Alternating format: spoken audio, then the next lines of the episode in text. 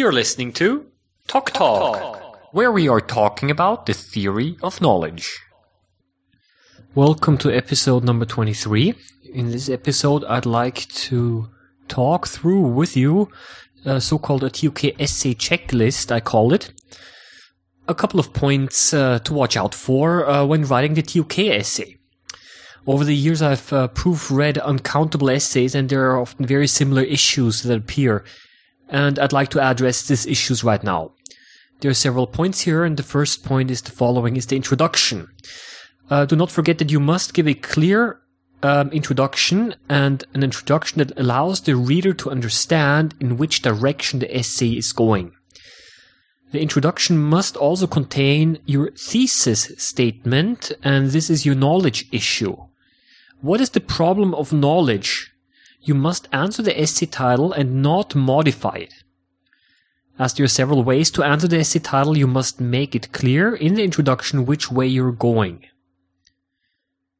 A next point refers to the terms that you're using. You must define the terms of the essay question, but be careful because you're not allowed to give a simple dictionary definition.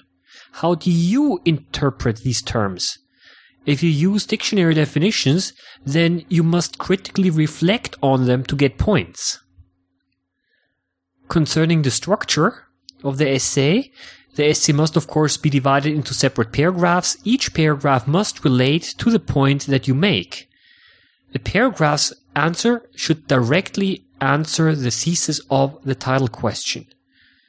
Make sure that you do not stray off the title question and make sure that all of the paragraphs that you write um, relate um, to your uh, introduction paragraphs, each paragraph must deal with one aspect, and every paragraph must include an introductory sentence, a body, and a conclusion. There must be a proper transition between the paragraphs and make sure that each paragraph clearly answers the prescribed title. Do not drift off into side issues and make it explicitly clear how your paragraph relates to your issue and to the point that you're trying to make critical thinking, you must include counter arguments and demonstrate critical thinking, of course. Concerning generalizations, be careful. As a rule, don't use generalizing words such, such as all or none or everyone or no one. Since the beginning of humankind, it has always been known that everyone knows. The chances are good that your statement will not be correct. Stereotypes. Be careful that you do not use stereotypes when addressing cultural issues. A big problem. Many people try to uh, compare cultures and they end up in stereotypes. Not a very good thing to do in a TOK essay. Conclusions. The conclusion must not address new points. It should round off the essay. Do not squeeze new ideas into the conclusion that you're, uh, and if you've got a new idea, then it's best uh, left for a separate paragraph. But don't squeeze it into the conclusion. Concerning TOK issues, you must include TOK theory, but you must also apply this theory to answer your title question. A summary of theory alone is not enough. Some people uh, just summarize uh, the material from the book or from the classroom uh, lectures, and this is simply not going to work. Areas of knowledge and the different ways of knowing, did you include and compare them? Some prescribed titles have a strong focus on only one area of knowledge or only on one way of knowing. In this case, it is not necessarily, it is not necessary to force yourself to include other areas as well, but a, a comparison, if relevant, can never hurt.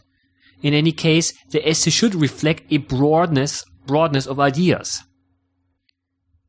Examples support your arguments with relevant examples.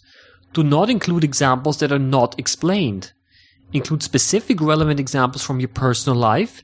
Do not just summarize examples from your teacher or from a textbook.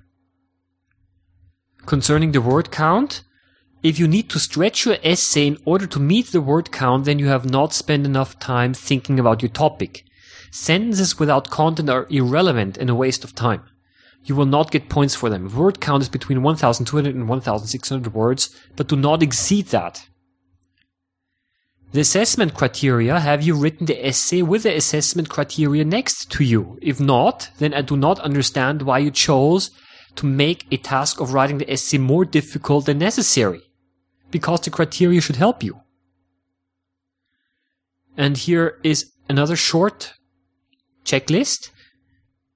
Are the problems of knowledge recognized? Do you refer to the problems of knowledge throughout the essay? Does critical reflect- reflection take place? In other words, counter arguments?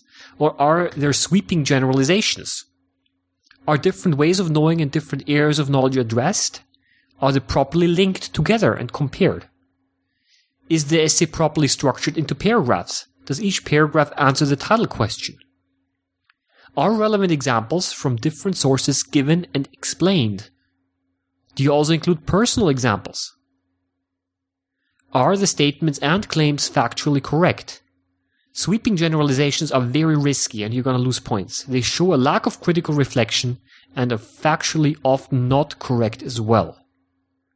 This was, a, I know this was a very quick run through, uh, through a couple of points. Um, make sure that you get your essay proof read by somebody else because um, it, there's the danger that you start to become blind a little bit because you do not because the essay is clear to you but it may not be clear to other people so uh, maybe let somebody else reread your essay and maybe they're able to flag some of the problems as well you can listen to more episodes at www.toktalk.net that's www www.toktalk.net.